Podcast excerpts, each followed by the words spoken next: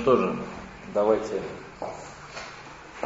начнем сегодня, продолжим то, что мы говорили на прошлый раз. Тут теперь у нас хорошо все расчистилось поле для восприятия, остались самые стойкие, самые такие вкрадчивые, внимательные и последовательные слушатели. Я вначале договорил то, что я не договорил в прошлый раз, как-то это ставится каким-то таким становится дурным решением, но по сути дела так тому и быть. Я хотел, собственно, видите, в чем соль-то искусства имени месяца. В том, что вообще от искусства требуется какой-то смысл, какая-то не чистая импрессия, а желание знать, что мы делаем при этом, что мы, с чем мы имеем дело.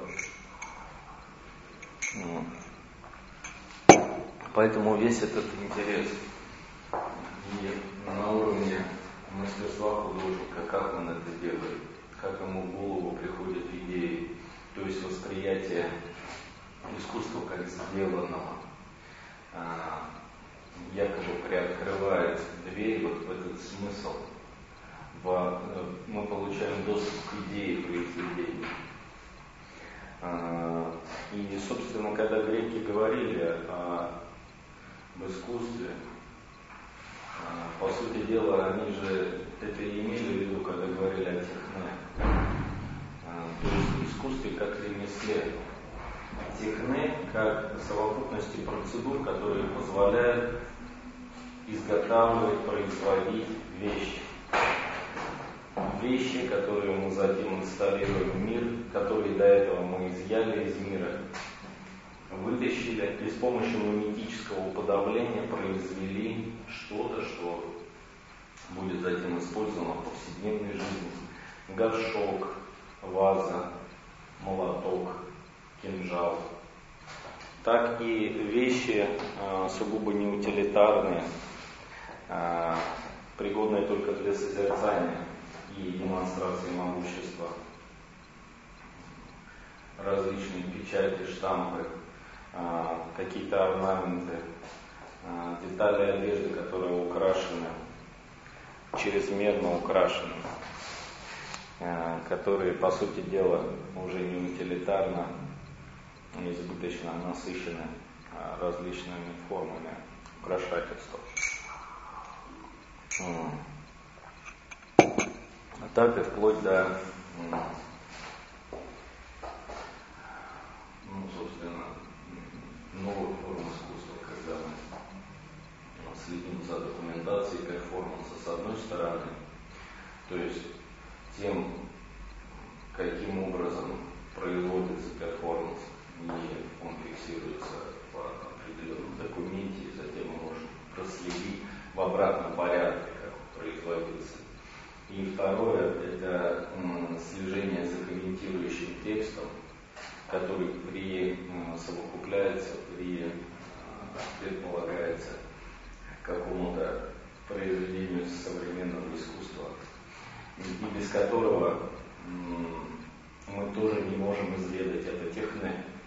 То есть современное искусство мы не можем представить себе в виде техне без этой комментирующей надписи, без этого следа. По сути дела, сейчас они выполняют роль ремесленного пособия, роль такого освоения некоторых технических ущерений.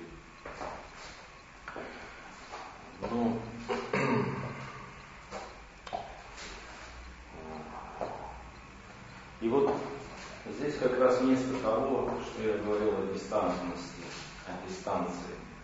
И Платон, когда говорит в Тимее о месте теории, феория это как раз место созерцания, некий шаг назад, когда мы внутри мимимата — это уподобление и значениями месяца, как метексиса, как становление тем, что мы, собственно, и созерцаем, чему мы становимся подобными. Так вот, теория, по сути дела, это просто шаг назад. И созерцание идеи как нечто такого, что нам противолежит, предстоит. И в этом смысле как раз Платон говорил о мимимата вещей, о том, что вещи могут носить на себе печать идеи.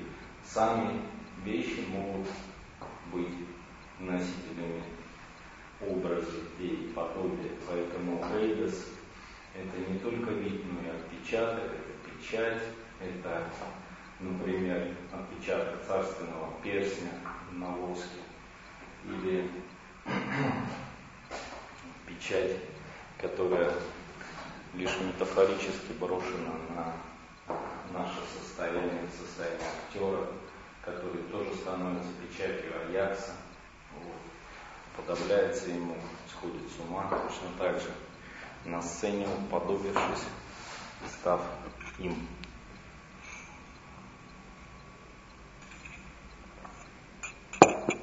За что, собственно, античные критики порицают актеров, часто, особенно поздних, Лукиана. За вот это излишнее неистовство, подавление.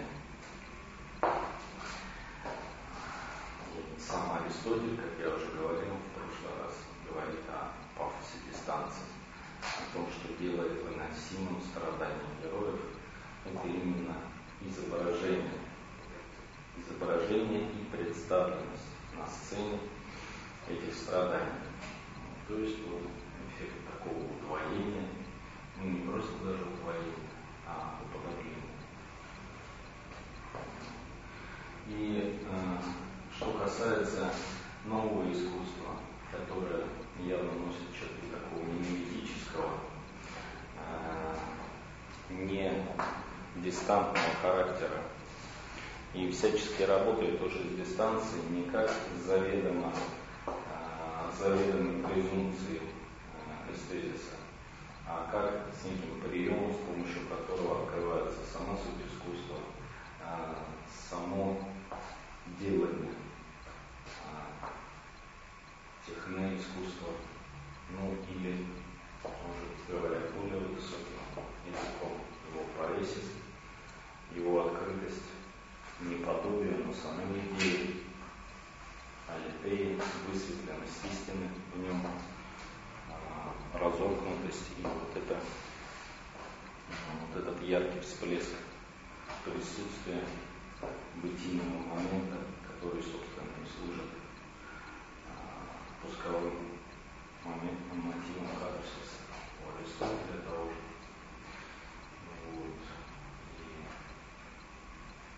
Когда Аристотель говорит о катарсисе, как о предназначении искусства, как о очищении души, да, он говорит об этом переключении, как о размыкании, именно термином удовольствия и неудовольствия. Ну, я этого уже касался, но еще раз просто кратко зафиксирую, потому что переключение, которое позволяет нам выход в катарсическое состояние, является переключение от удовольствия к неудовольствию и наоборот. И это переключение возможно с помощью различного рода ухищрений, которые Аристотель в общем смысле называет перипетиями сюжета, коллизиями. Ну и, собственно, что изображается? Изображается ведь, собственно говоря, та форма, в которую мы, собственно, и можем вжиться. Форма страдающего, конвульсирующего, принявшего на себя родовые муки бытия, тела героя, какого-то слепого незнания, неведения своей судьбы и реализации.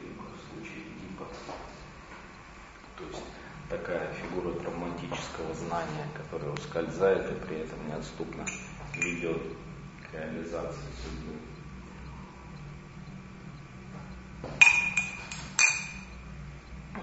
Вот. Ну,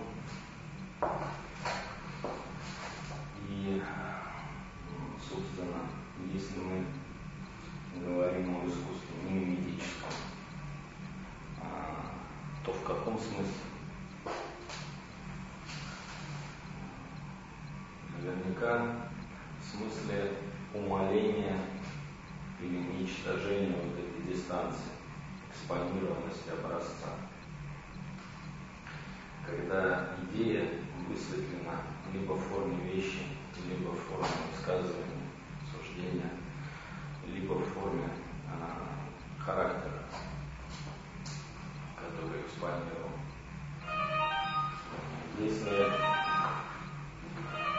Если эта дистанция стирается в бессубъектной онтологии, которая оперирует не противопоставлениями вещи, ее идеи, потоками, в которых, собственно, и конденсируется восприятие, потоками атомарных агломераций, потоками импрессий, где где удовольствие и неудовольствие являются уже не формой оценки, а некими прозомедическими матрицами реагирования, первичными эффектами самого восприятия, коллизий души, коллизий не в том смысле, в котором это есть трагедия, а коллизий как рассогласование перемен мест атомарных агломераций. И здесь уместно говорить уже не о созерцании идеи, а о вглядывании собственно минимата в отпечаток. И современное искусство все чаще и чаще становится искусством, которое работает не со смыслом, а самой фактурой,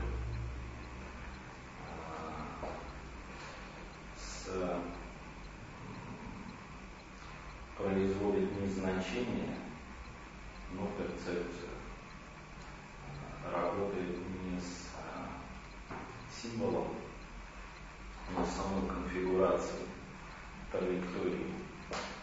И приведу пример, может быть, он покажется здесь странным, но к нам приезжал Антонио Джиузо, который рассказывал про Мамушева Монро. А Мамушев Монро Владислав, такой деятель современного русского искусства, который, собственно, является, манифестирует собой вот эту фигуру бездистантного подражания самого самого минимата, когда, ну что делал Монро, он уподоблялся различным персонажам,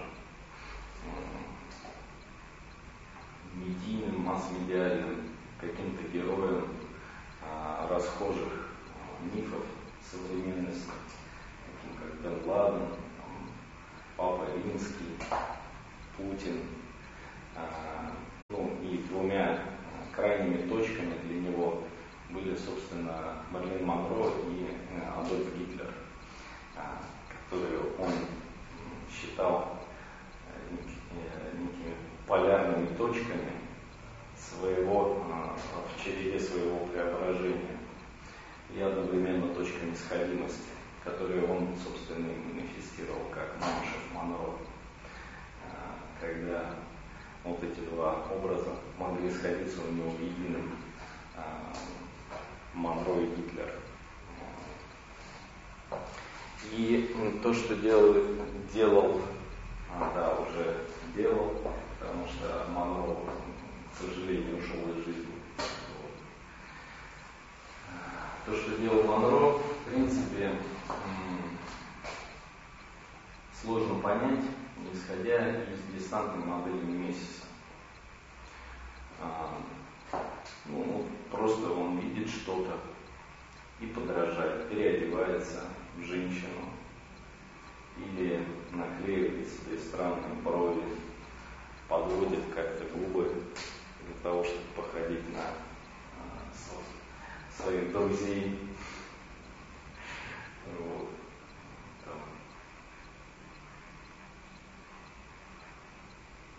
Ну ладно, это такая конкретика, очень интересная, когда он за несколько минут по Фейсбуку преображается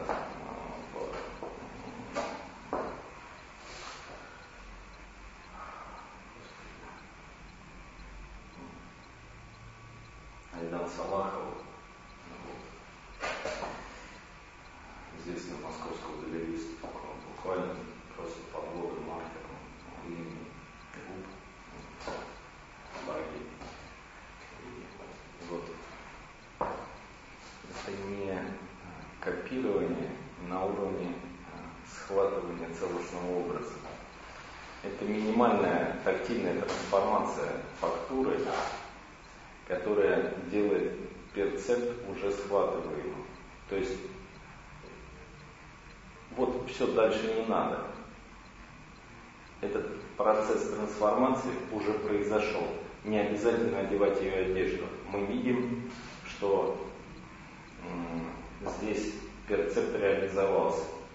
То есть мы его схватили, произошло переключение, и Мадрон на уровне фактурности собственного тела, лица, подбородка, положение головы дает нам уже узнаваемый перцепт. Либо это как какой-нибудь гусар, либо Иванушка-дурачок, либо Георгий Гурьянов, его приятель.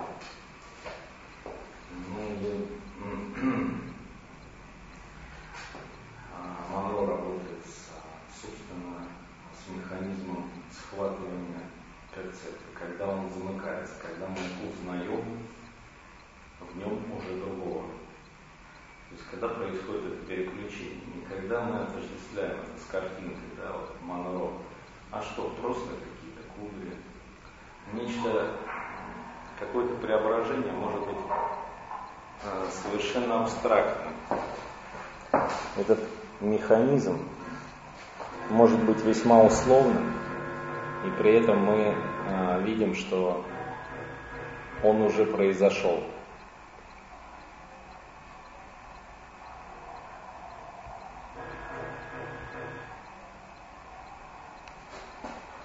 Это судилище. Видите, какие инсталляции. Вот, здесь тоже надо поставить на паузу пока что.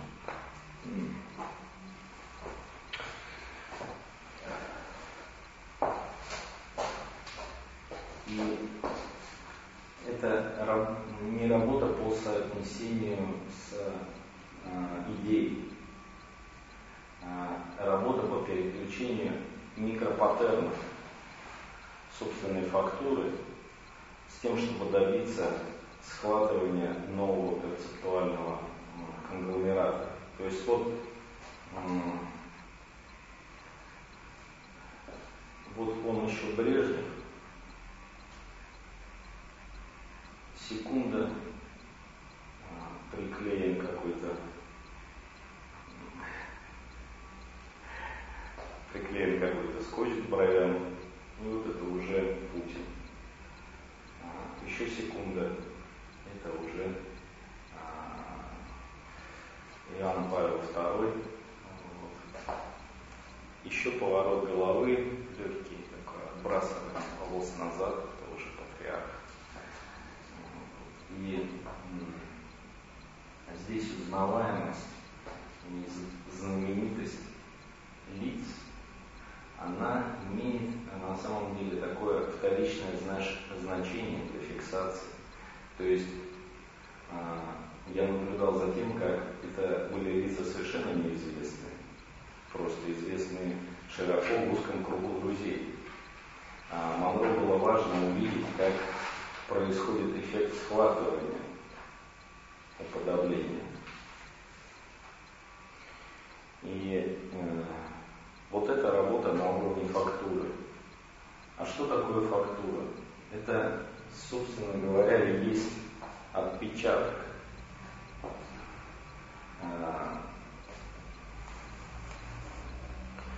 Вот это интересный такой момент, связанный с месяцем. Если отдельная вещь может быть мимимата идеи, то есть может быть подобием идеи, манифестации, как бы нам сказали сейчас более современным языком, манифестации идеи. Это у Платона и значит не то, что всегда как бы в школьных учебниках говорят, вот вещь это некая тень идеи. И вспоминают известный пассаж из «Диалога государства». Да? Но там театр теней, если вы вспомните, как там они проходят, и эти фигурки отбрасывают тени. Нет, у Платона есть и другой, более выразительный смысл.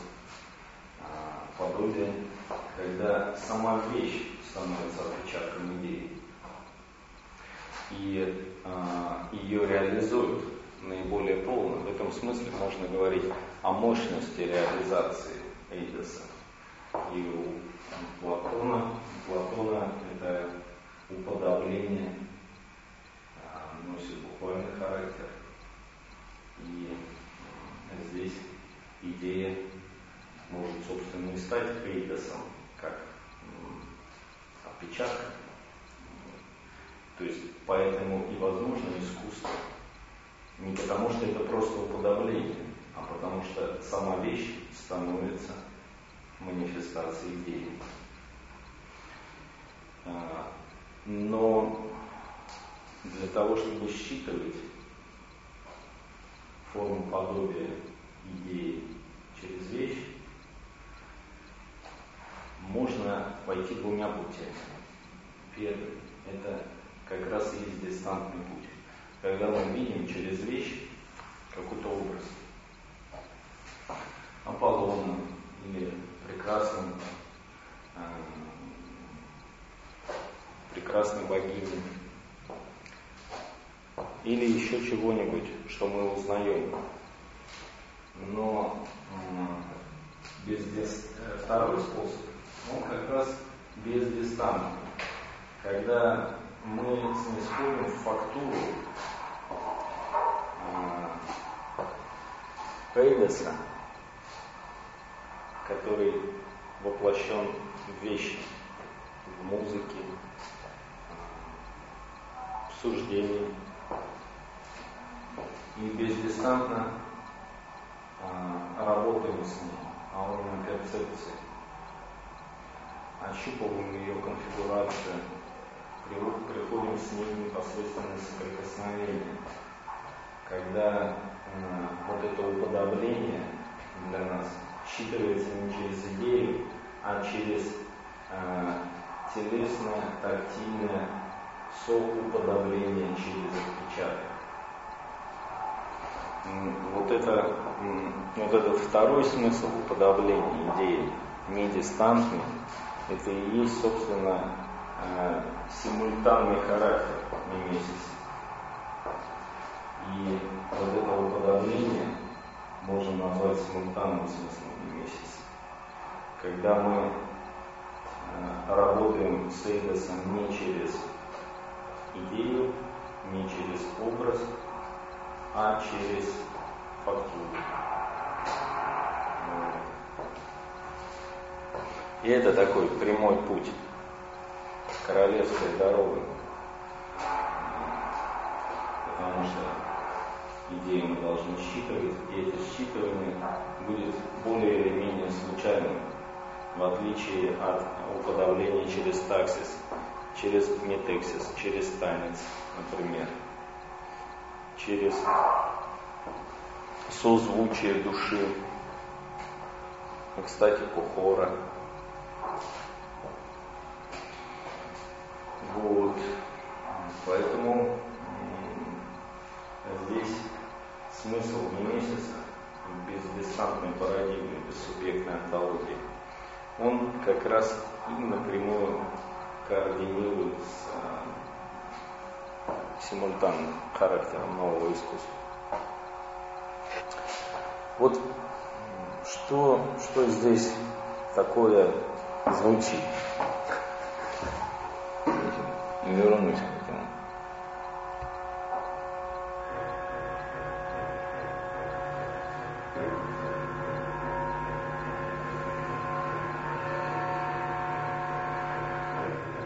Ну, это такая звуковая инсталляция. По сути дела,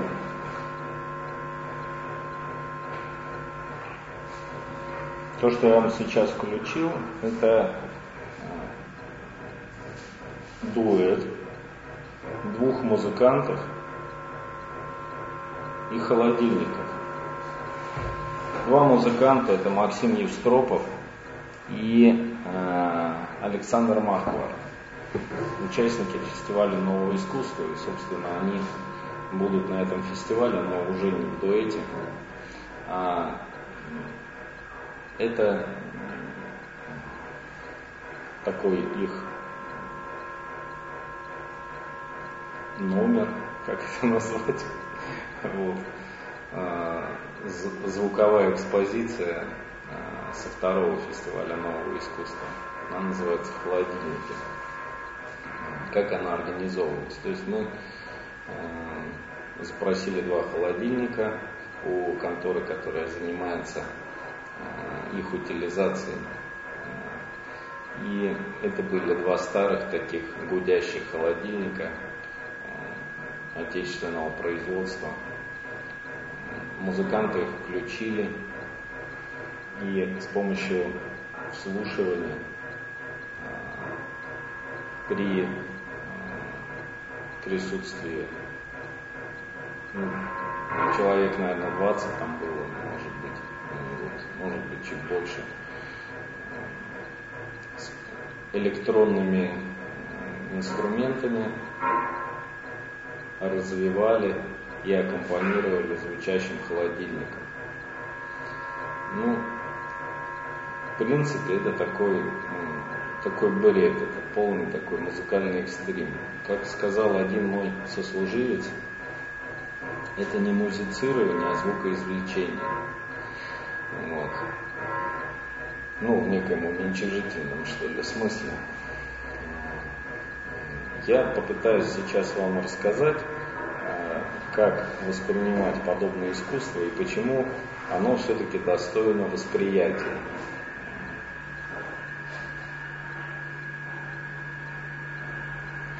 И, собственно, сегодняшняя лекция носит название «Как настраиваются чувства в новом искусстве». Потому что явным образом для такого рода искусства необходимо настроить собственные чувства каким-то образом, иным, нежели послушать концерт балалайки или, например, какую-то более или менее внятной музыкальной партитуре следующий набор инструментов, клавирный концерт или, там, не знаю, трио, квартет, камерную музыку. И интересным образом кажется, что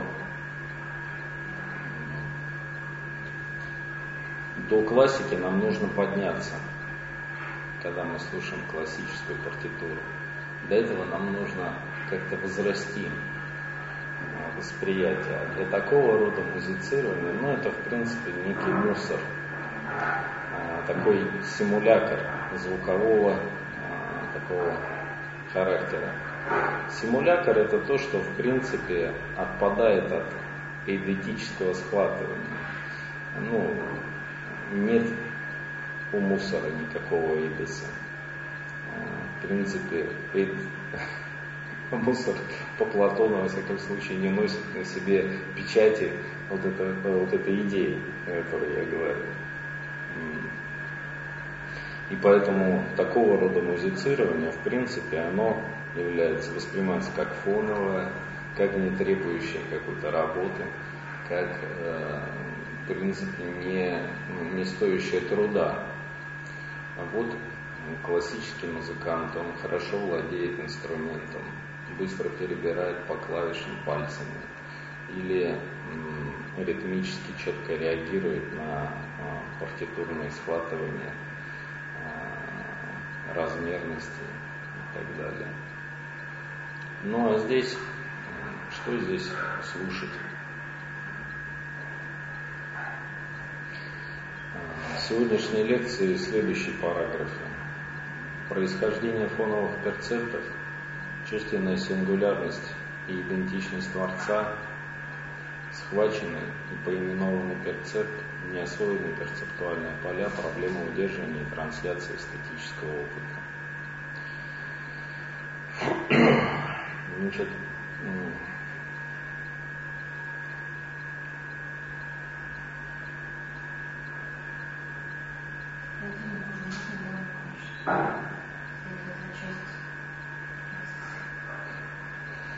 да, это, как знаете, вот на доске я бы нарисовал что-то и стал бы, рассказывать вот здесь, например, обратите внимание на эту шестеренку, там, она вступает в захват с другой, менее объемной.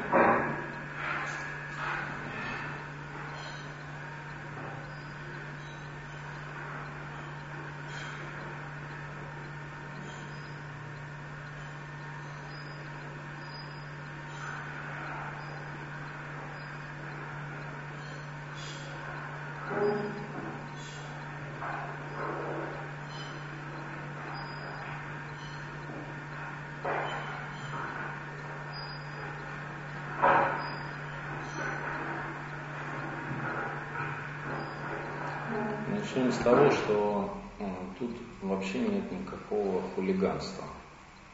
Хулиганство больше в концертах нашего музыкального училища, где сочетают несочетаемые инструменты и смотрят, что из этого может получиться. Получиться, конечно, может, но здесь в случае, как это называется, шумовая импровизация, когда дают звучать самим вещам, весь мир же звучит, да? Вот. И если мы откроем канал, мы услышим улицы. Есть достаточно многочисленные перформансы, направления музыкальных инсталляций, которые используют звуки музыки. В этих звуках для нас важным является то, что мы их узнаем. Каждому звуку что-то соответствует. Ну, едут машины, гудят они. Я хожу, поднимаю шаги.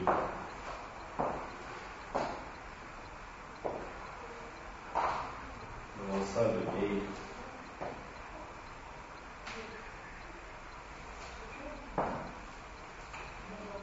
Все это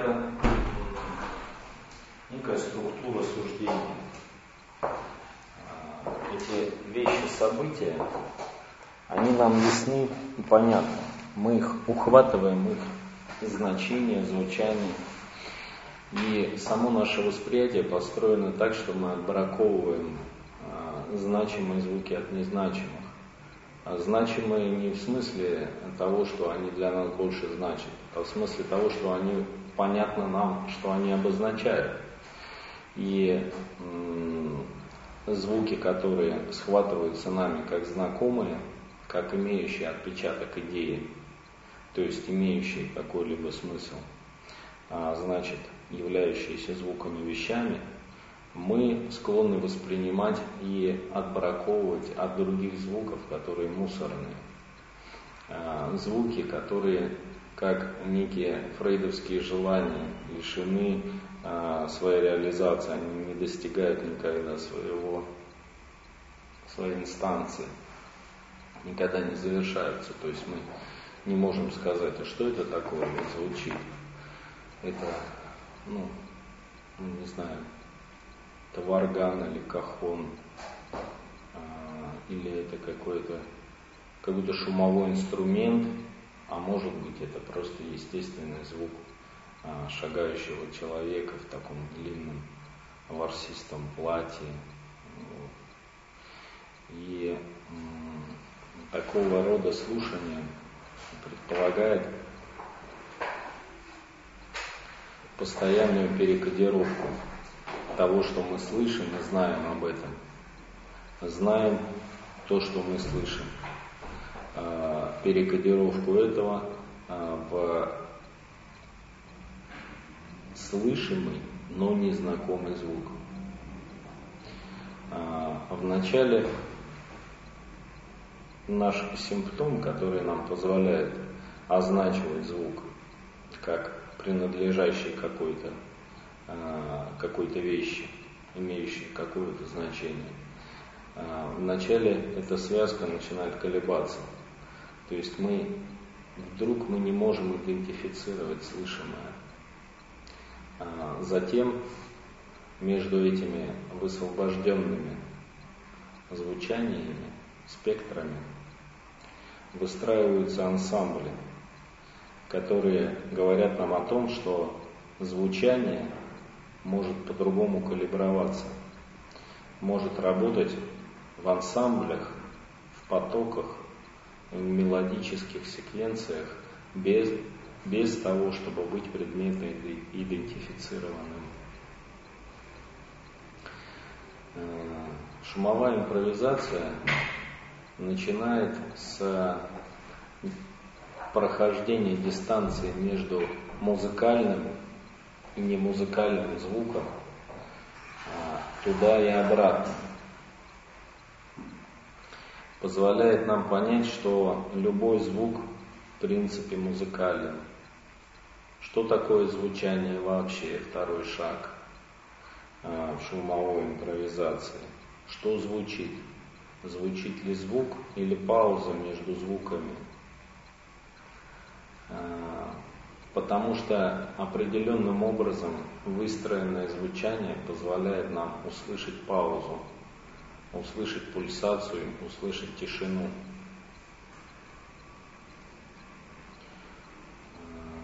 Затем вот эти звуковые агломерации, потоки, когда непоименованные звуки вступают в соседство и перемешиваются. Мы способны улавливать различия между ними, при этом не зная, каким вещам, каким музыкальным инструментам и каким нотам они соответствуют. То есть различение и различание осуществляются на уровне слухового паттерна, а не на уровне идеи. То есть мы можем согласовывать и считывать согласование звуков без того, чтобы знать, к чему они имеют отношение. В этом смысле классический музыкальный концерт есть некое автоматическое звучание, звучание автоматов, которые производят откалиброванные звуки. Автоматы, то есть музыкальные инструменты, как работающие станки, в которые встроены пролетарии, работающие музыканты. Они знают, как управляться с этим станком и знают, как производить определенную музыкальную продукцию, которая имеет стандартизованный вид, и этот вид, он сразу же конвертируется в звуки вещи, в звуки последовательности. То есть ты классическую музыку, когда слушаешь, получается, ты ее воспринимаешь как именно какие-то вещи, то есть я вот это не вижу. Да, ну то есть мы знаем, что это за инструменты. Мы знаем, как выстраивается, и можем предполагать звучание дальше. Ну, то есть мы способны считывать эту музыкальную партитуру как целое. Поэтому есть и воображение от музыки. Вот. Наше воображение может нам рисовать визуальные картины. Чему так вот радовались немецкие романтики, там, возвышенность музыки. Вот. И против чего так яро выступал Шопенгауэр, потому что он там выделял некие степени объективации воли в мире, и музыка была первой ступенью объективации, лишенной, собственно, представления. Вот. И вплоть до натюрморта, до визуальных видов искусства, которые уже дальше стояли по ступенях объективации воли и были ближе к представлению. А воля по Шопенгауэру — это такое необъективируемое начало, то есть она не является каким-то объектом, какой-то вещью, и поэтому ее невозможно представить, что-то если поставить. Вот. Но по шопенгауэровской воле очень важен этот эффект потока, эффект, который роднит шопенгауэровскую волю с гераклитовским огнем, по сути дела, с этими последовательностями постоянной трансформации. Ну что ж. Ну ладно, еще, если я не ответил, я могу доотвечать.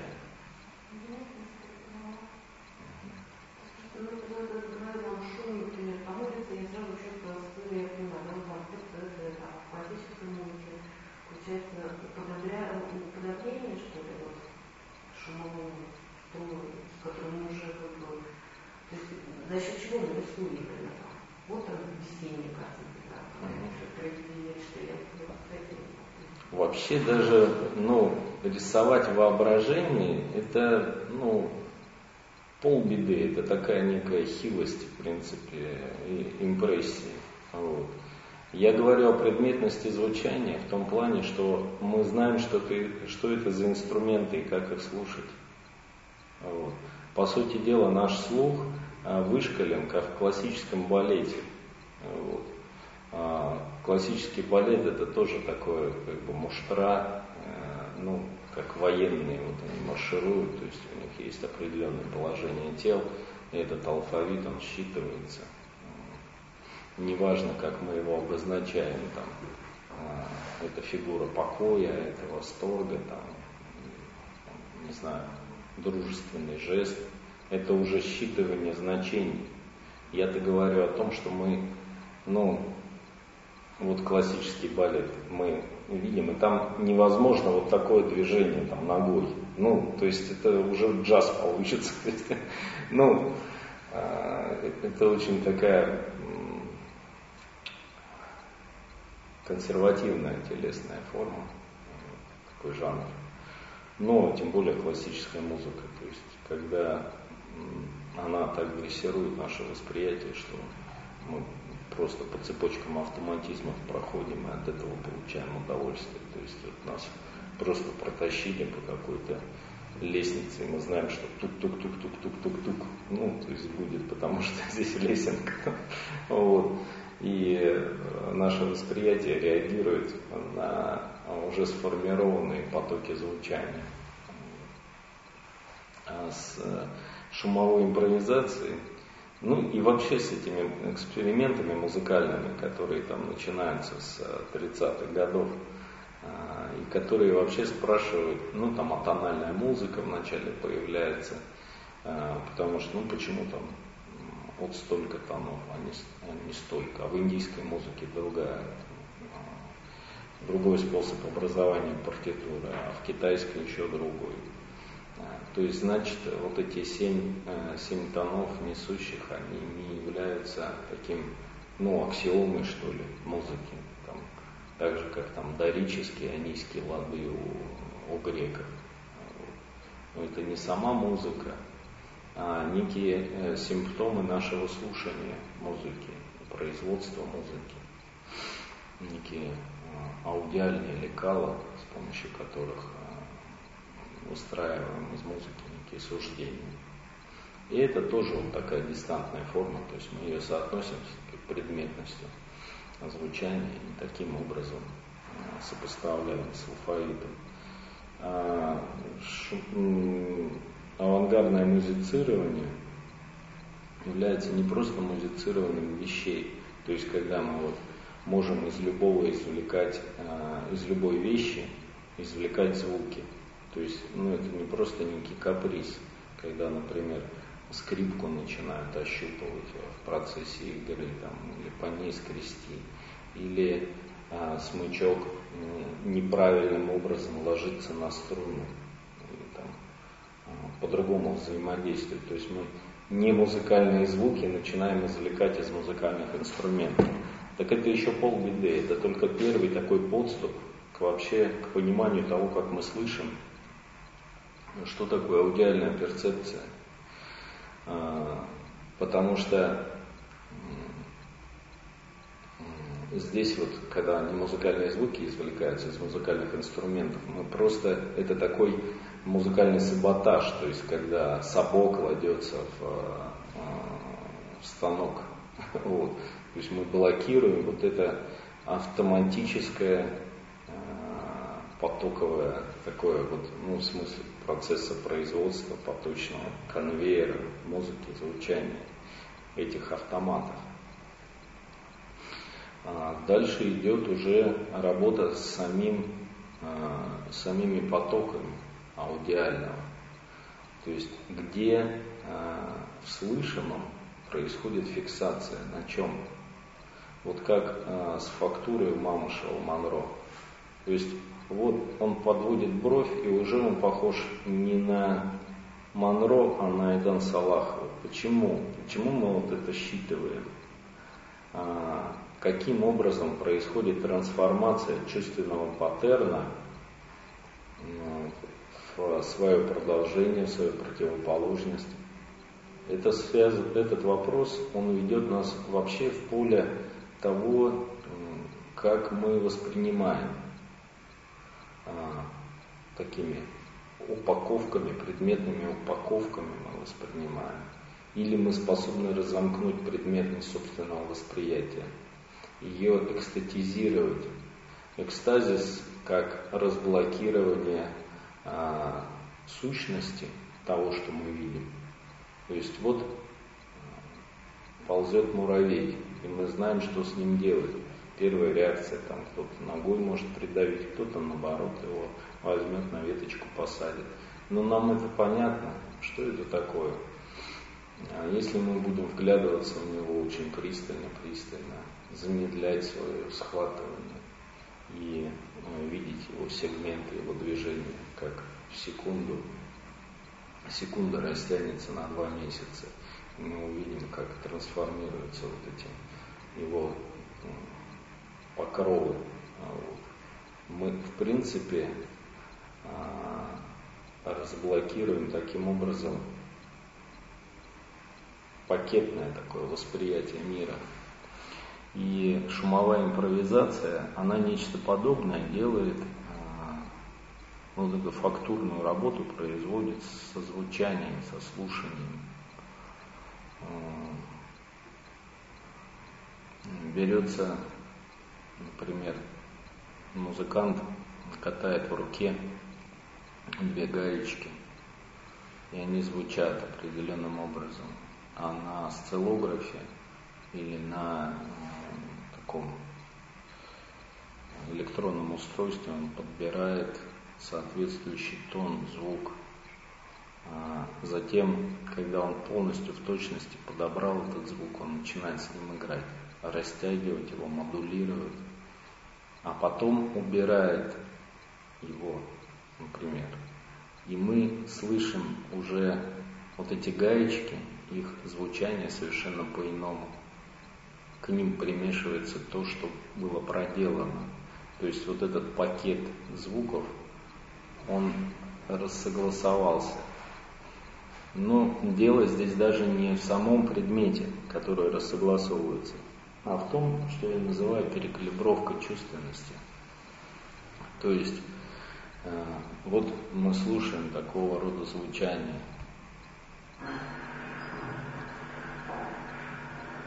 Слушаем, вот здесь 32 минуты,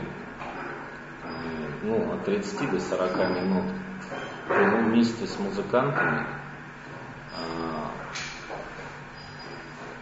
проделываем работу выстраивания ансамблей непакетированных звуков,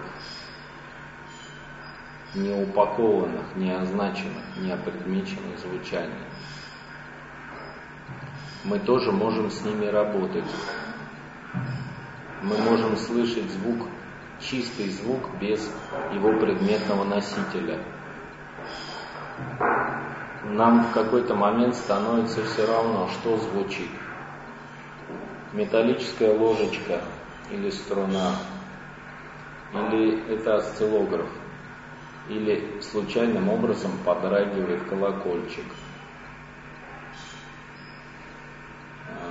Звуки настолько многообразны, и предметные носители подбираются настолько абсурдные, для того, чтобы нам было уже все равно. Мы обратили внимание на само звучание и производили работу с ним, следовали за экспериментаторами дальше. Но потом, когда эти 40 минут проходят, странный эффект возникает.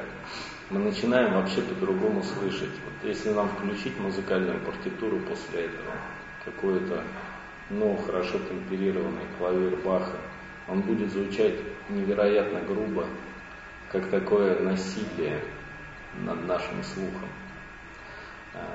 Но это все равно, что вот мы бы бежали, а нас бы встроили в такой бегательный автомат, и он бы нам... Это...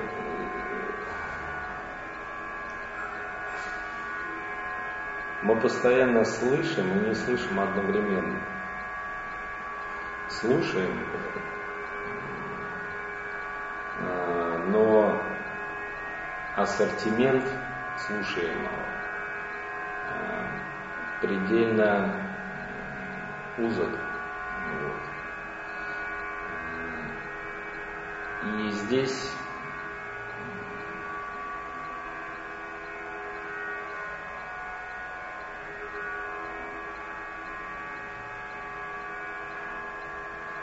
в этом звучащем звуке уже чувствуете биение или нет? Ритм.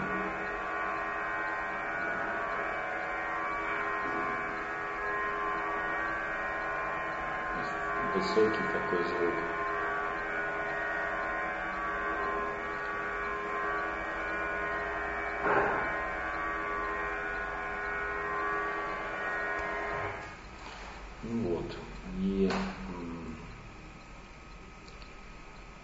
После сеансов такого слушания, такого следования за музыкантом, потому что ведущий очень важен здесь, в каком смысле?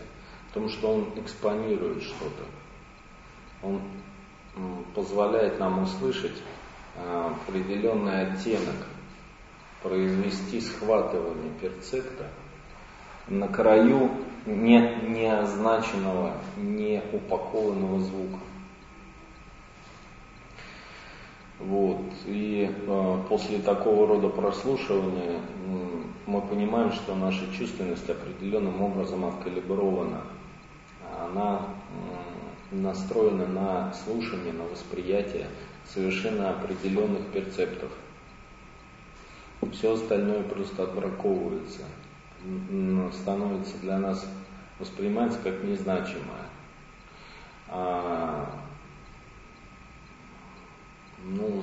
Это связано просто с механизмом восприятия человеком мира и принципом экономии при обработке информации. То есть нам легче ориентироваться в мире, если у нас будет мы будем сталкиваться со знакомыми образцами, не будем каждый раз оценивать звучащий звук, что он значит. Вот. Это вот машину я слышу еще, или это вертолет, там, приземляется только очень далеко, за 40 километров я слышу.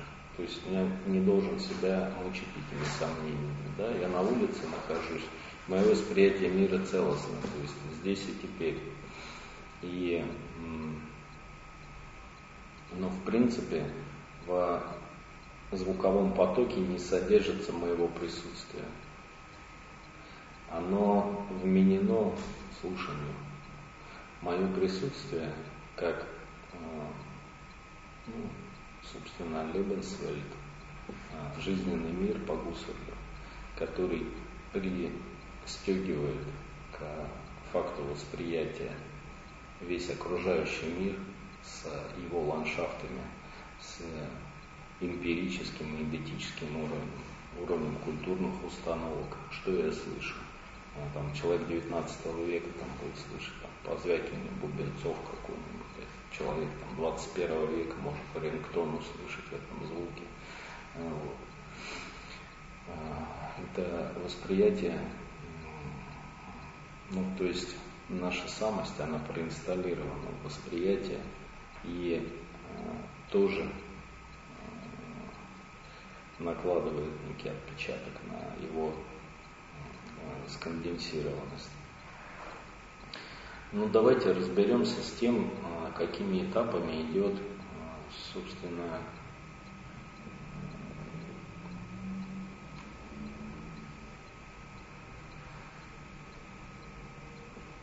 этапы формирования художественного опыта в новом искусстве. Что это за этапы? Каким образом удается провести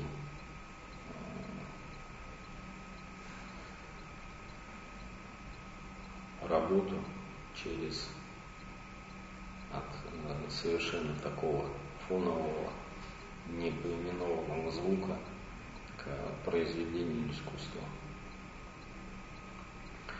Ну, первый этап, собственно, первый такой уровень я обозначаю как фоновый шум, шум бытия, нулевой уровень схватывания. То есть, когда, ну, это вот материал, наверное, второй лекции, да, или даже первый, когда есть чистое наличие, когда мы знаем, что есть нечто, но не знаем, что. Сейчас я к началу отведу.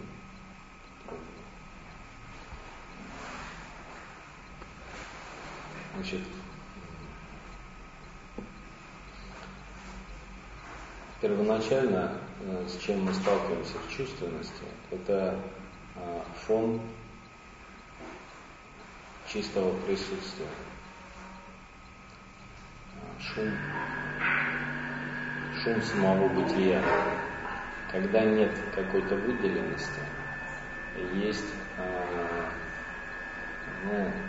некое чистое наличие, которое просто отличается от небытия. Но это отличие мы тоже не можем помыслить, потому что небытием для нас было бы прекращение восприятия. А этого не происходит до момента смерти. Поэтому первое, что мы можем зафиксировать, это присутствие. А на уровне перцепции оно выражается в фоне. Фон белый, белый шум самого бытия. Он как поле, как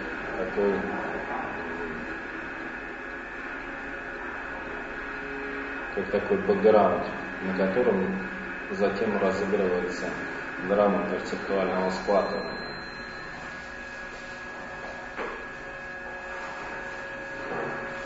Затем следующий этап.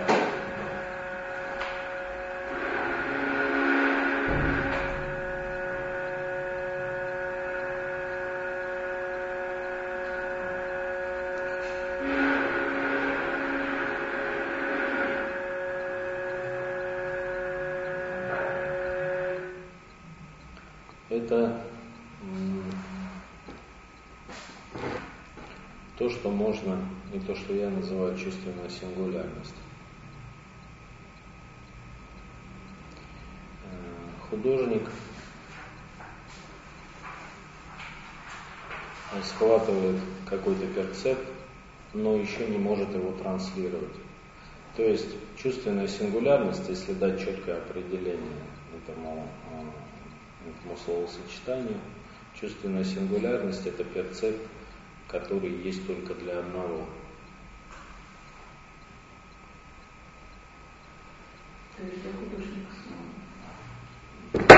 Да, для одного, для одной чувственности.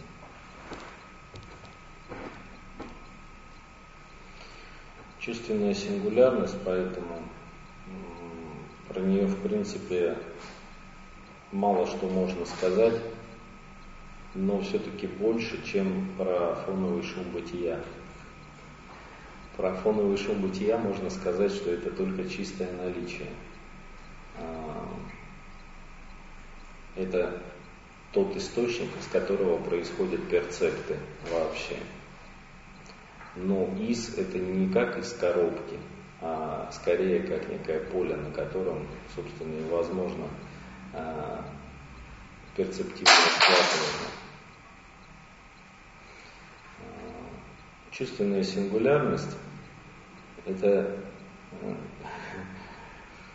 ну, она как бы работает, как и все вещи здесь, в этих этапах, в обе стороны. То есть чувственная сингулярность, когда происходит ее схватывание, тогда только и появляется индивидуальная чувственность. Сейчас я гляну, там просили, чтобы двери поставили.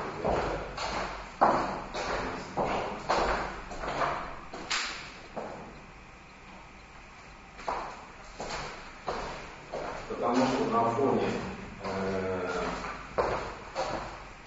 шума бытия нет никакого индивидуального присутствия. То есть никакого там нет восприятия, и индивидуальной чувственности тоже нет. То есть идентичность творца, идентичность художника начинается только с этапа чувственной сингулярности. Шум бытия кто-то. То есть это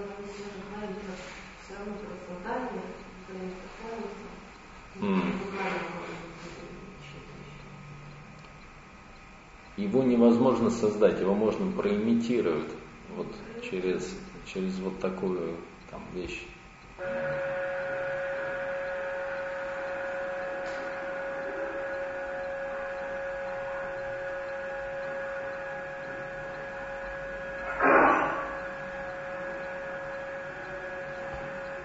Фон, да, фон. Но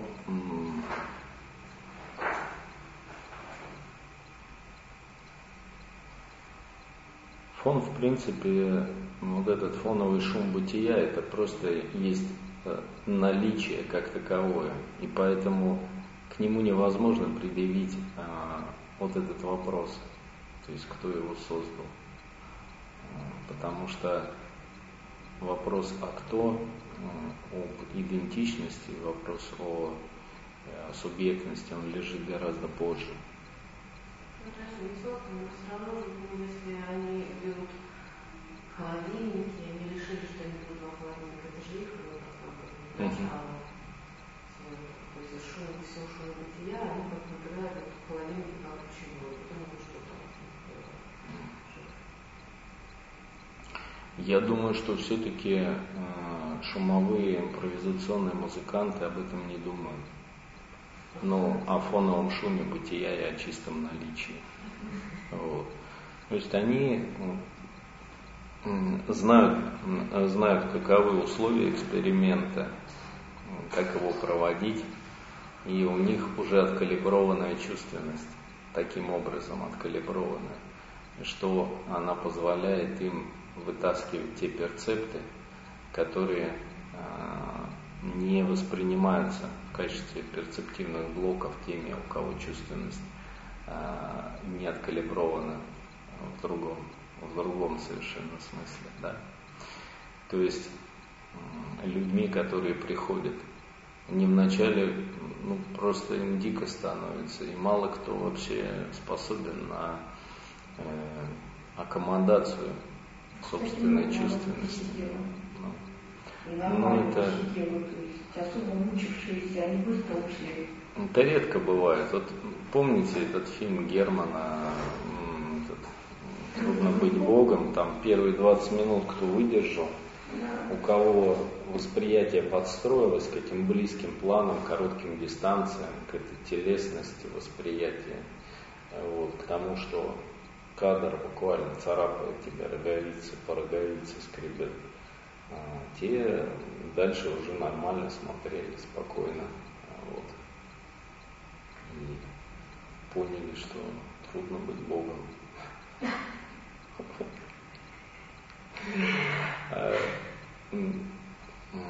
Значит, чувственная сингулярность. И одновременно с чувственной сингулярностью, с фиксацией присутствия в качестве нечто, это и есть имя чувственной сингулярности, как некой выделенности на фоне шума. Одновременно с этим происходит и конденсация идентичности того, кто воспринимает. Не происходит так, что есть субъект, который смотрит и видит точку. Происходит так, что есть фон, перцептивный фон, шум самого присутствия. И как только сконденсировалась чувственная сингулярность, появляется идентичность воспринимающего. То есть мы фиксируем перцепт в качестве нечто,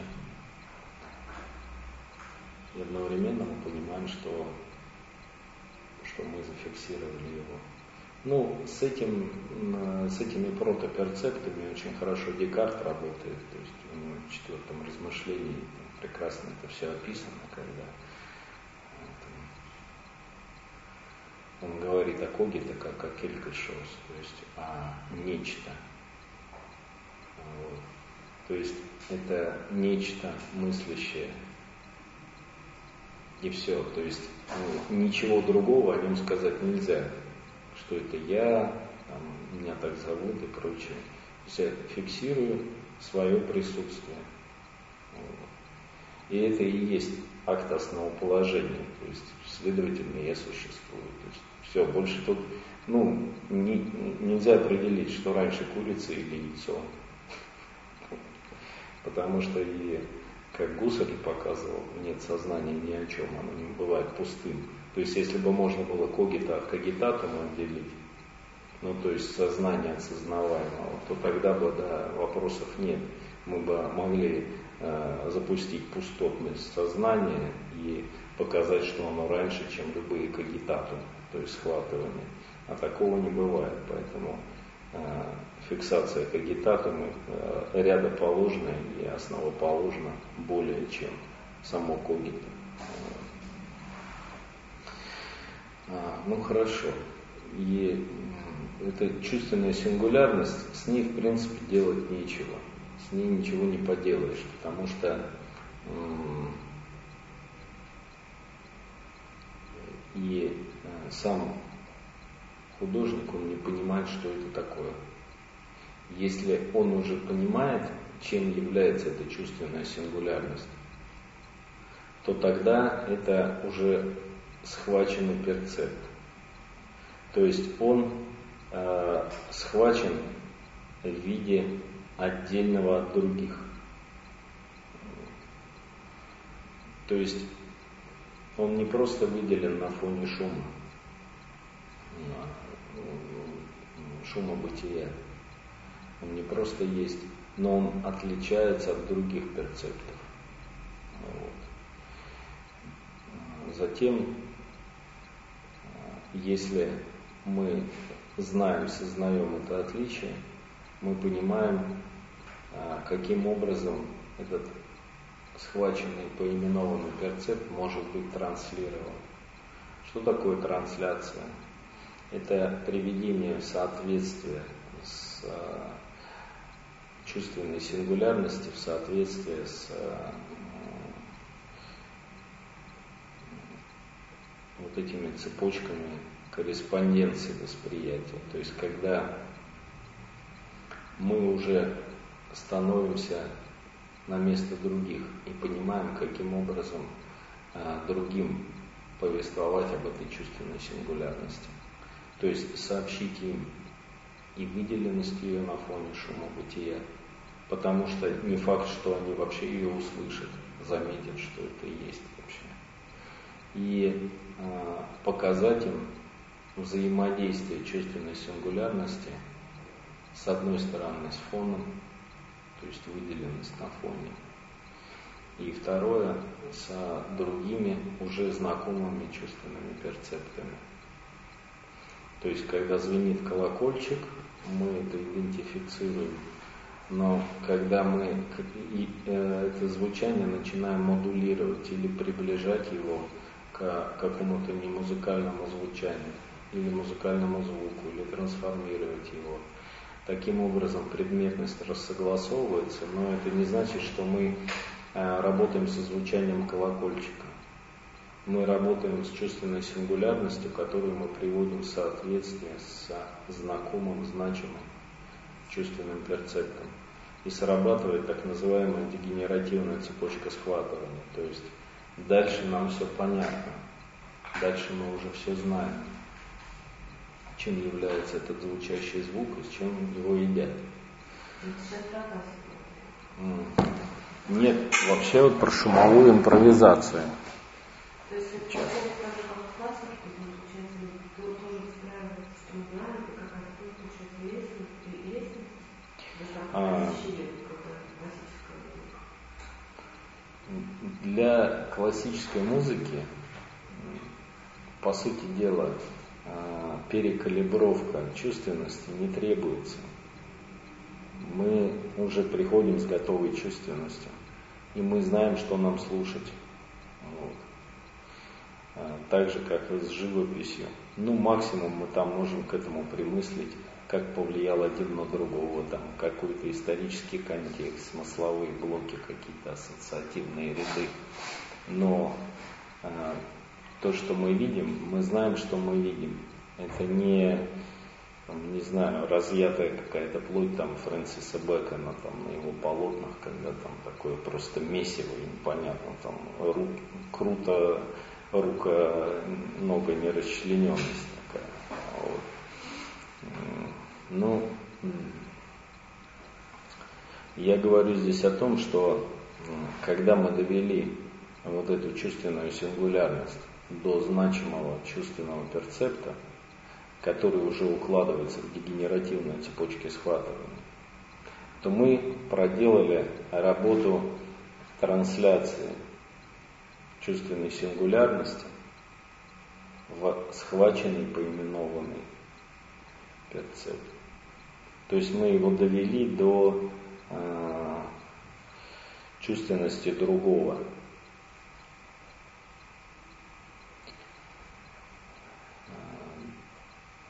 Ну, сделали его социально значимым, что ли. Но в этом же смысле надо себе отдавать отчет, что значимым для меня. Потому что я, только будучи в корреспонденции постоянно с другими, и могу знать, что я слышу, что я воспринимаю.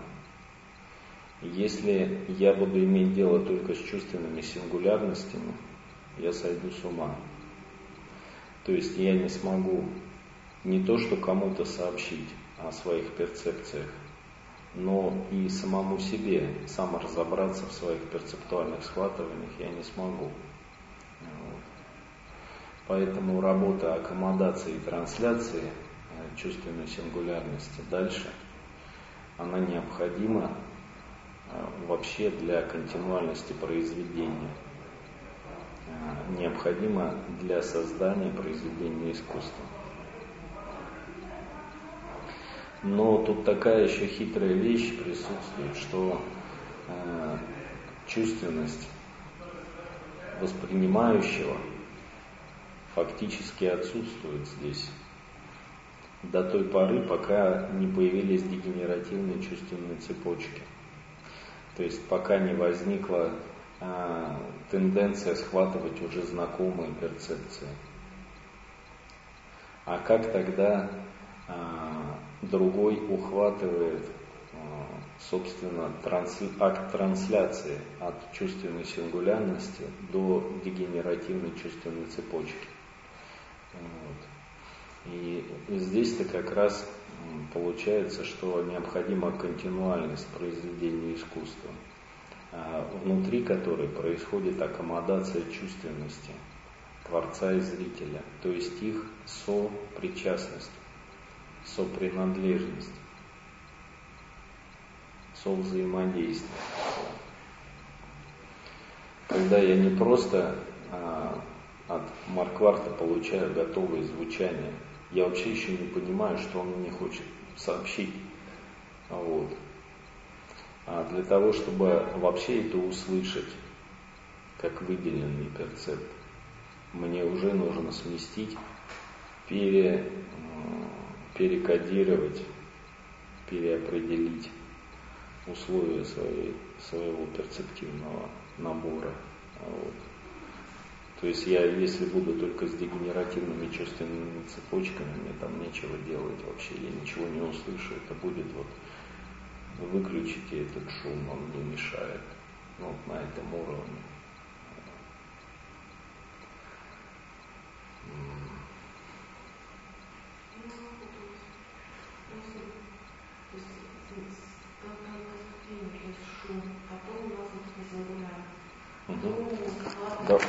Давайте по порядку все запишем, 6 стадий, да, все. Потом будем разбираться. Первое — бытийное присутствие, шум бытия. Второе — чувственная сингулярность. Третье — откалиброванный чувственный перцепт.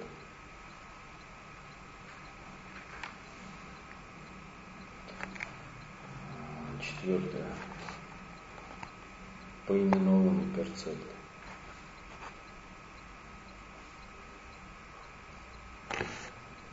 Пятое — трансляция поименованного перцепта.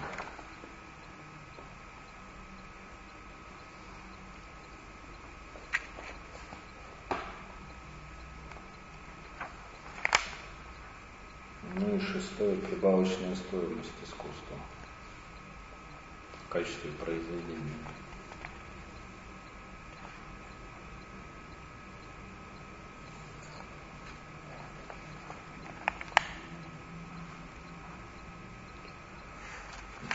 Давайте еще здесь такой понятийный словарик запишем, чтобы про это не забыть, что такие есть понятия.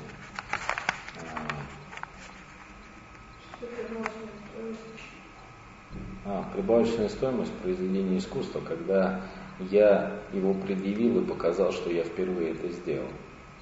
Ну, то есть это добавляет мне значимость как художнику. Ну вот Монро это делал, больше никто, грубо говоря. Но это не значимо внутри самого процесса континуального выведения из чувственной сингулярности в трансляцию. То есть это там внутри, это не важно, не работает, это прямо стадия. Так.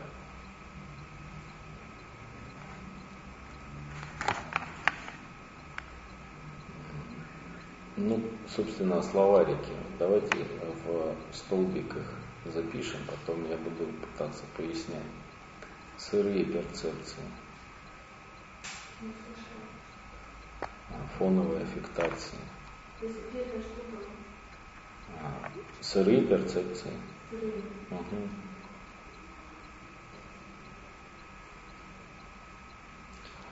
Сырые перцепции — это что? Это перцепты, которые схватываются в качестве перцептивных элементов, но они не откалиброваны еще. Ну, то есть мы же не знаем, что это такое, не привели это в соответствие с деталями повседневного мира, своего окружения, своей перцепции. Вот. Фоновая аффектация. Следующее.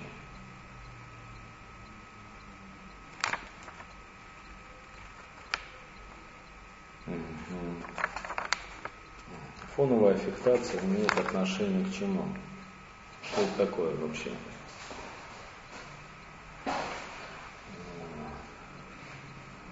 Вот когда мы чувственную сингулярность, мы ее транспонируем в откалиброванный чувственный перцепт, это континуальный процесс. Он связан с удержанием идентичности, с удержанием нечто в качестве чувственной сингулярности. Следовательно, нечто выделено на фоне белого шума, чистого наличия. А удержание это происходит путем постоянной откалибровки фоновых аффектаций, как претендующих на то, чтобы занять место вот этой чувственной сингулярности. Но мы постоянно в восприятии отбраковываем. Это не то, это не то, это фон, это незначимо, это фон, а не перцепт. Вот.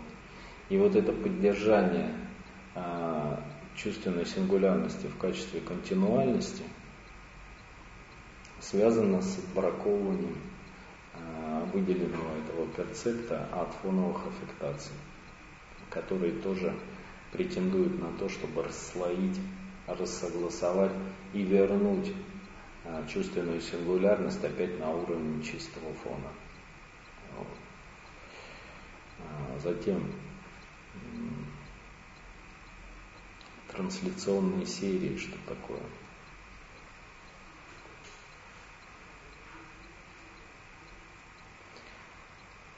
Трансляционные серии – это способ приведения чувственной сингулярности к социально значимым дегенеративным цепочкам.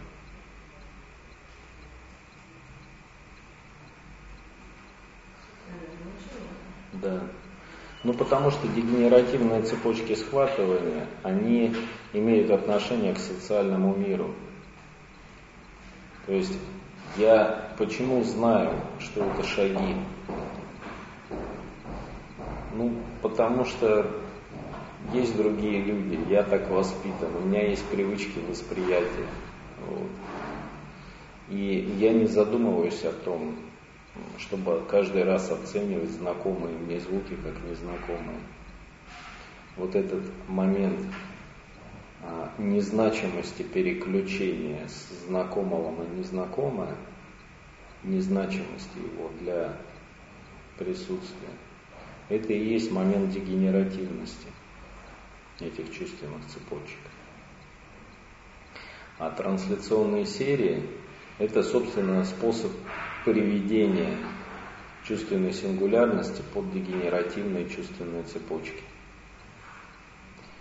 И зачем приводить неизвестное под известное? Дело в том, что поскольку этот процесс континуальный, он связан с постоянной отбраковкой, с сопряжением знакомого и незнакомого, он трансформирует сам растер нашей чувственности. То есть мы для того, чтобы уловить вот это сообщение, собственно, трансляцию, за ней последовать, мы должны рассогласовать свои дегенеративные чувственные цепочки для того, чтобы выйти навстречу этому новому перцепту в качестве еще не поименованного. Этот выход навстречу сопрягается и связан с перекалибровкой нашей чувственности в целом, с ее растром. И это...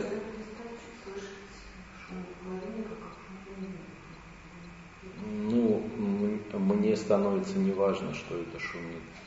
Ну, то есть я начинаю слышать,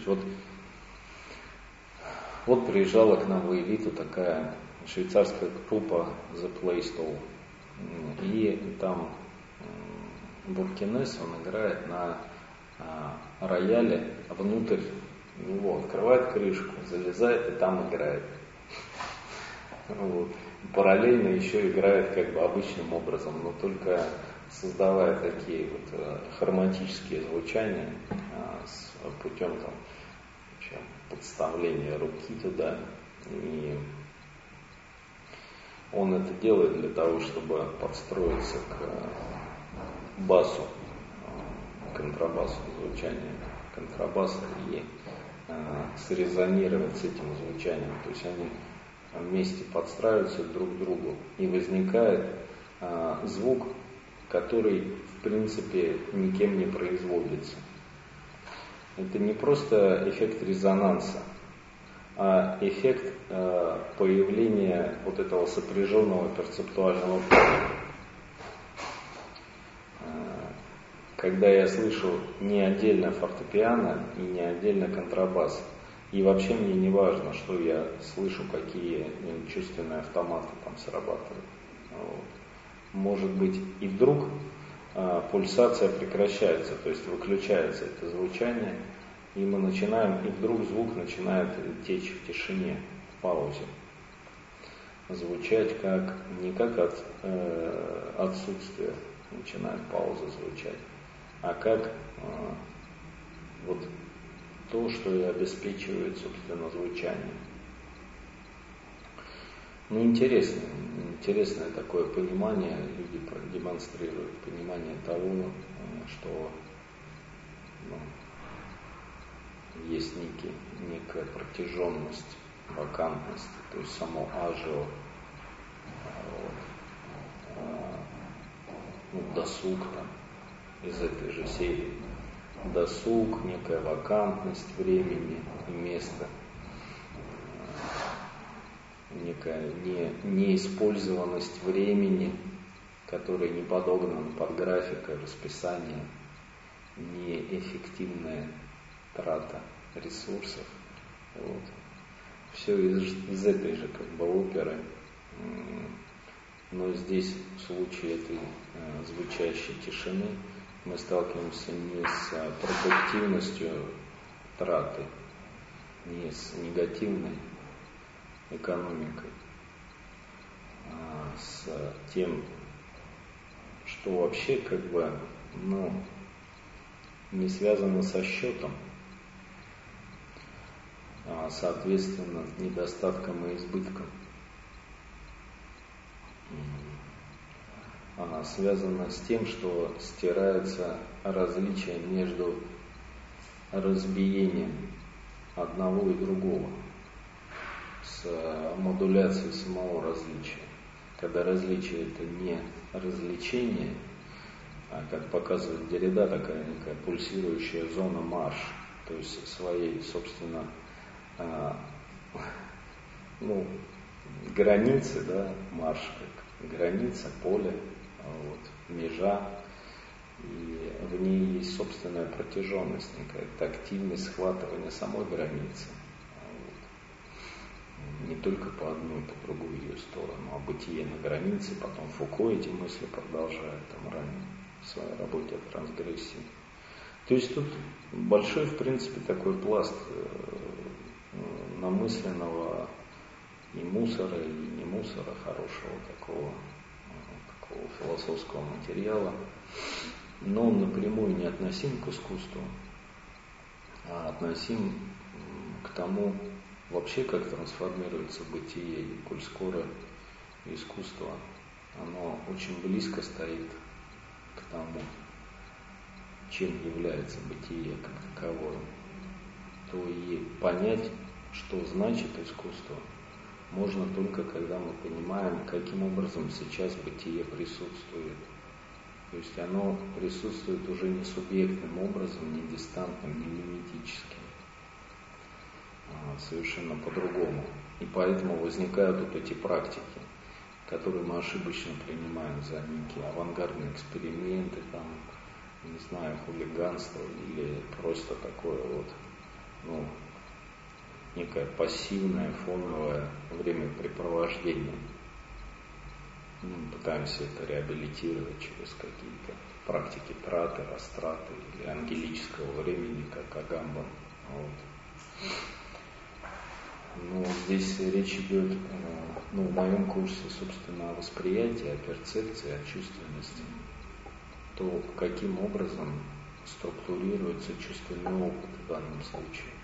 Он строится не по принципу соответствия образцу и приведения сырых аффектаций в соответствии с априорными формами, как у Канта, просеивание сырых аффектаций через сито априорных структур, с тем, чтобы сделать шаг туда, в непоименованный опыт, и показать, каким образом не то чтобы генерируются априорные структуры, это скорее Юм показывает.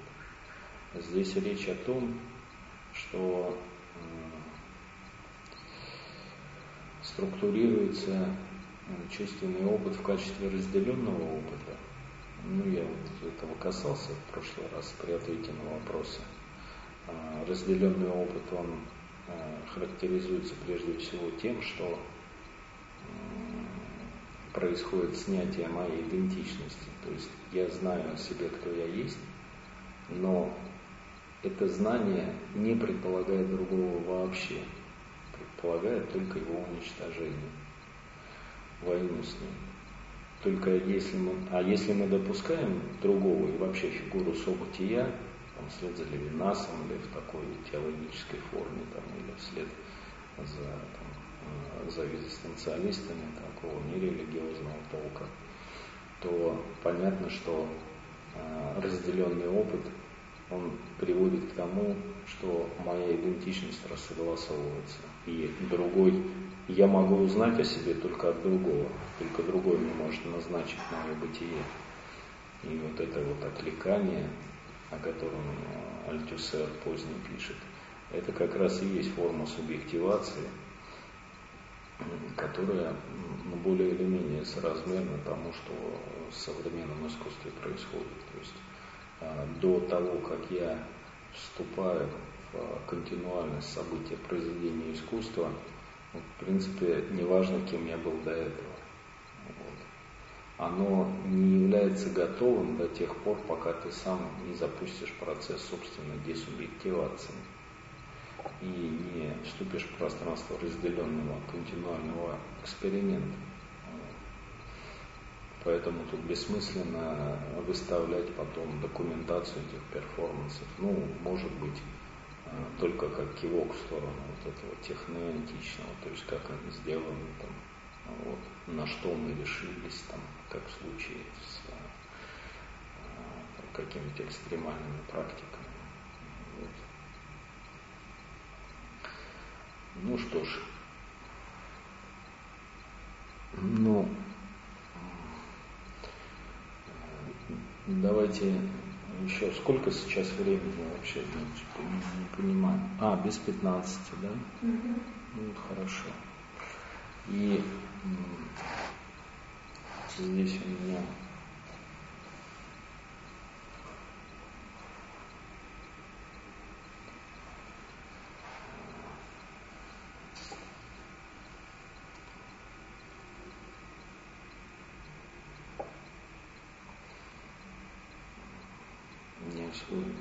перцептуальные поля. Хорошо, давайте вот пройдемся по вообще этим секвенциям. То есть,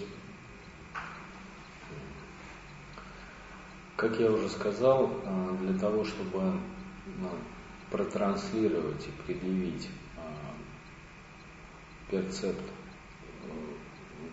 ну вот эту чувственную сингулярность, перцепт, который есть только для меня одного, вот, который я уже схватил, но я пока не могу сказать, что это такое, могу только свидетельствовать о чистом наличии его в качестве выделенного. Вот. для того, чтобы произвести вот эти фигуры трансляции, мне необходимо в восприятии постоянно отбраковывать, удерживать этот перцепт в качестве уникального. Потому что если у меня не сложился автоматизм его восприятия в качестве дегенеративной чувственной цепочки, то этот уникальный чувственный перцепт, чувственная сингулярность в первом изводе, в первом измерении, он норовит постоянно нивелироваться, спрятаться, смешаться с фоновыми перцептами. Потому что пока я его удерживаю в качестве уникального, значимого, он есть.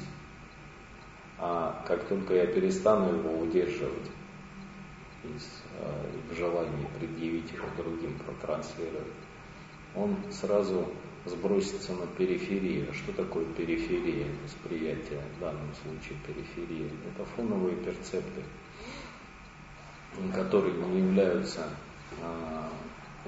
необходимым, нужным перцептом, который я должен протранслировать, но при этом позволяют ему быть в качестве уникального.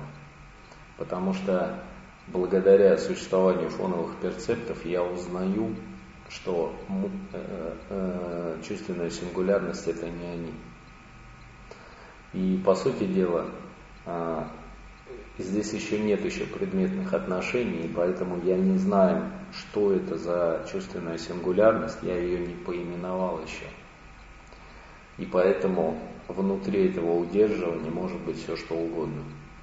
Главное — сама отбраковка от фоновых перцептов, работа этого механизма.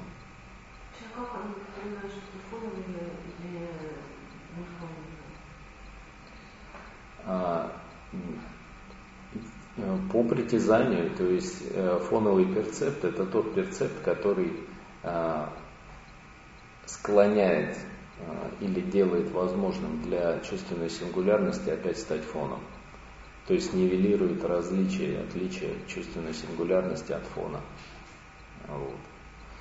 Ну, это очень легко услышать, например, на вот этих экспериментах, когда вот есть в начале фон, потом какое-то появляется звучание, какой-то отдельный хроматизм вытаскивается, начинает звучать, а потом он опять нивелируется до фона. То есть мы его опять прячем в фон, смешиваем с ним, потом опять вытаскиваем. Вот. И этот процесс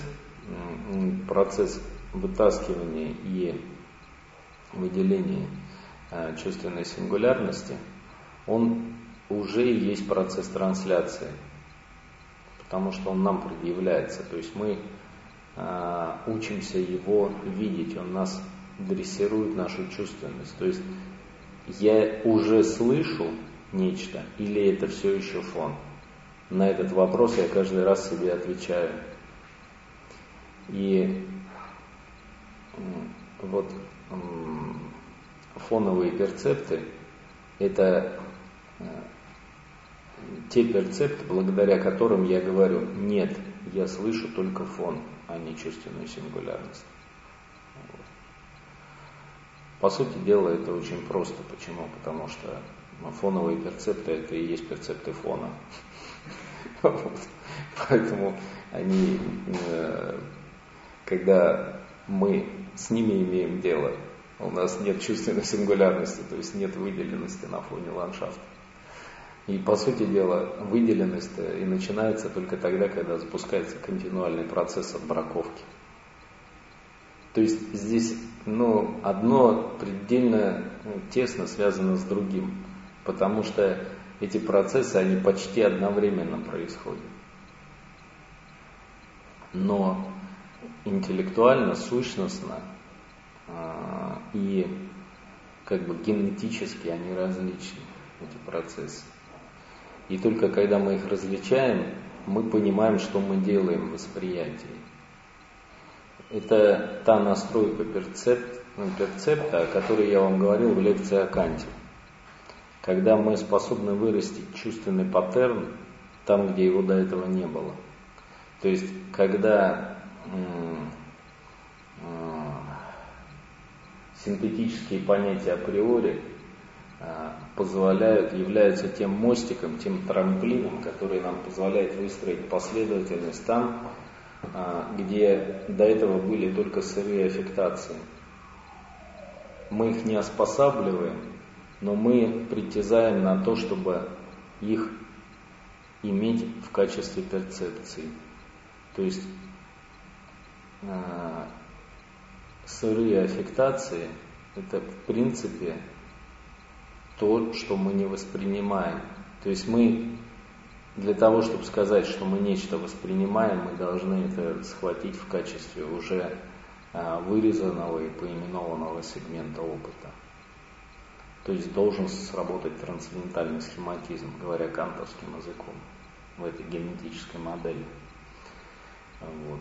А в модели, которая уже дальше, то есть продолжается, то есть нисхождение происходит по, как я его называю, трансцендированию в опыт, когда у меня есть определенные трансцендентальные схемы, с помощью которых я способен доразвивать чувственные цепочки и открывать новый чувственный опыт там, где его до этого не было, на новой территории. В этой модели происходит нисхождение в опыт, и там, собственно, и происходит вот эта континуальная работа по выведению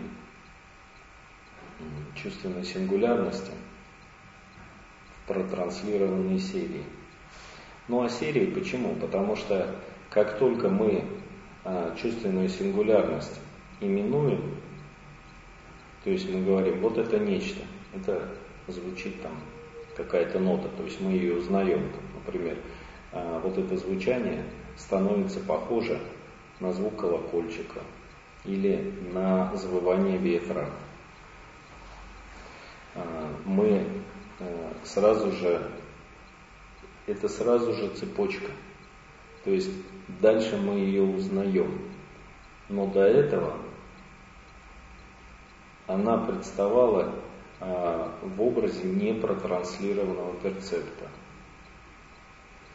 То есть это еще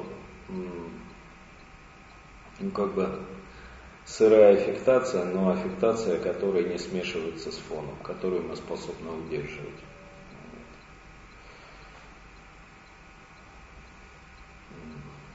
Ну хорошо, будем, значит, понимать. Главное, чтобы мы четко понимали разницу вот этих моментов. Это не только аналитические моменты, но это моменты перцептивные. То есть чувственная сингулярность — это перцепт, то есть это то, что уже предъявлено в виде перцепта мне.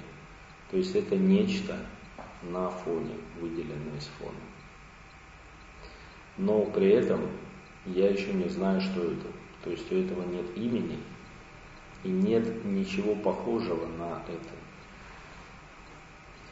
это. Когда у этого появляется имя, то есть сущность, я знаю, что это такое, то у меня складываются предпосылки для того, чтобы я мог другим сообщить об этом. Потому что именование есть уже социально детерминированный процесс. Для того, чтобы поименовать собственный перцепт, вот я угадываю, да, вот это звучание того-то и того-то. И таким образом, приведя его я уже вижу путь, я уже вижу цепочку, с помощью которой я буду приводить эту чувственную сингулярность к общезначимому перцептивному фону, то есть к тем откалиброванным чувственным цепочкам, которые уже есть у зрителя. И вот этот процесс именования, он похож уже на процесс трансляции, но еще им не является. Почему? Потому что для того, чтобы протранслировать поименованный перцепт, я должен задействовать перцептивную картину как можно в большем количестве точек. То есть я должен привести в соответствие этот поименованный перцепт с максимальным количеством значимых поименованных перцептов. Вот я сижу, я это слушаю. Там не играет, вот сейчас кажется, это группа лапочек. Это никто же не говорит. То есть каждый получает как-то индивидуально для себя выстраивает какие-то все-таки индивидуальные значимые, значимые. Восприятие, вот я к чему и клонирую это, что восприятие, оно не так индивидуально, как нам кажется. Это прямо вот автоматизмы такие. Марк, я услышал там вот такой перцепт колокольчик, и еще я не понимаю, что это. То есть для чего вот этот момент? Для меня значимо знать, что я слышу, чтобы это услышать. Если я не знаю, что это, я не услышу этого. И вот такого рода эксперимент, шумовая импровизация, например, работает на этой границе. На границе схватывания того, что я знаю, что я слышу, и еще не знаю, но уже слышу. И не знаю, но слышу, это не поименованный перцепт. А знаю, что я слышу, это уже поименованный перцепт. И трансляция – это что? Это знаю, что я слышу, и это не является тем или иным из слышимого. То есть я это продолжаю удерживать в качестве не смешанного с другими перцептами, но уже на уровне поименованных перцептов. Это и есть уже трансляция. То есть, когда я провожу перцепт поименованный через ряд других поименованных перцептов и постоянно показываю, что он ими не является. Это и ограничение, для меня в данном случае более значимым является фигура связи. То, что поименованный перцепт задействуется во многих дегенеративных цепочках, поскольку я его отличаю от других, приводя с ними в соответствие.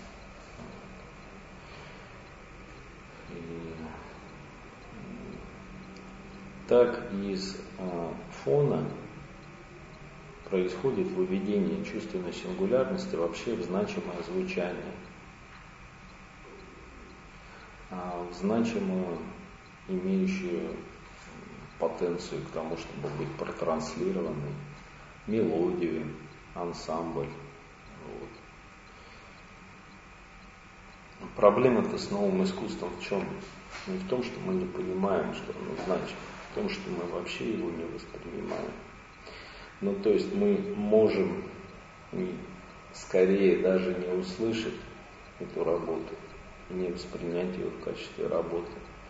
А вообще мы не знаем, что там слушать, что делать и вообще зачем следить в этом шуме. То есть внутри такой откалиброванной классической чувственности это просто будет фоновый шум такой. Он не будет обладать значимостью. А значимость будет формироваться постепенно через то, чтобы мы участвовали в таких экспериментах, и чтобы наша чувственность перекалибровывалась. Она опять будет возвращаться на прежние рельсы, но будет формироваться чувственный паттерн для того, чтобы мы могли воспринять новое искусство. То есть будет формироваться вот этот некий виртуальный орган, с помощью которого мы вообще видим там в контактной импровизации, что происходит. То есть вот люди друг друга там на спине носят, или там падают друг на друга, как-то там катаются по полу. Почему это не театр? Почему это не пантомима, например?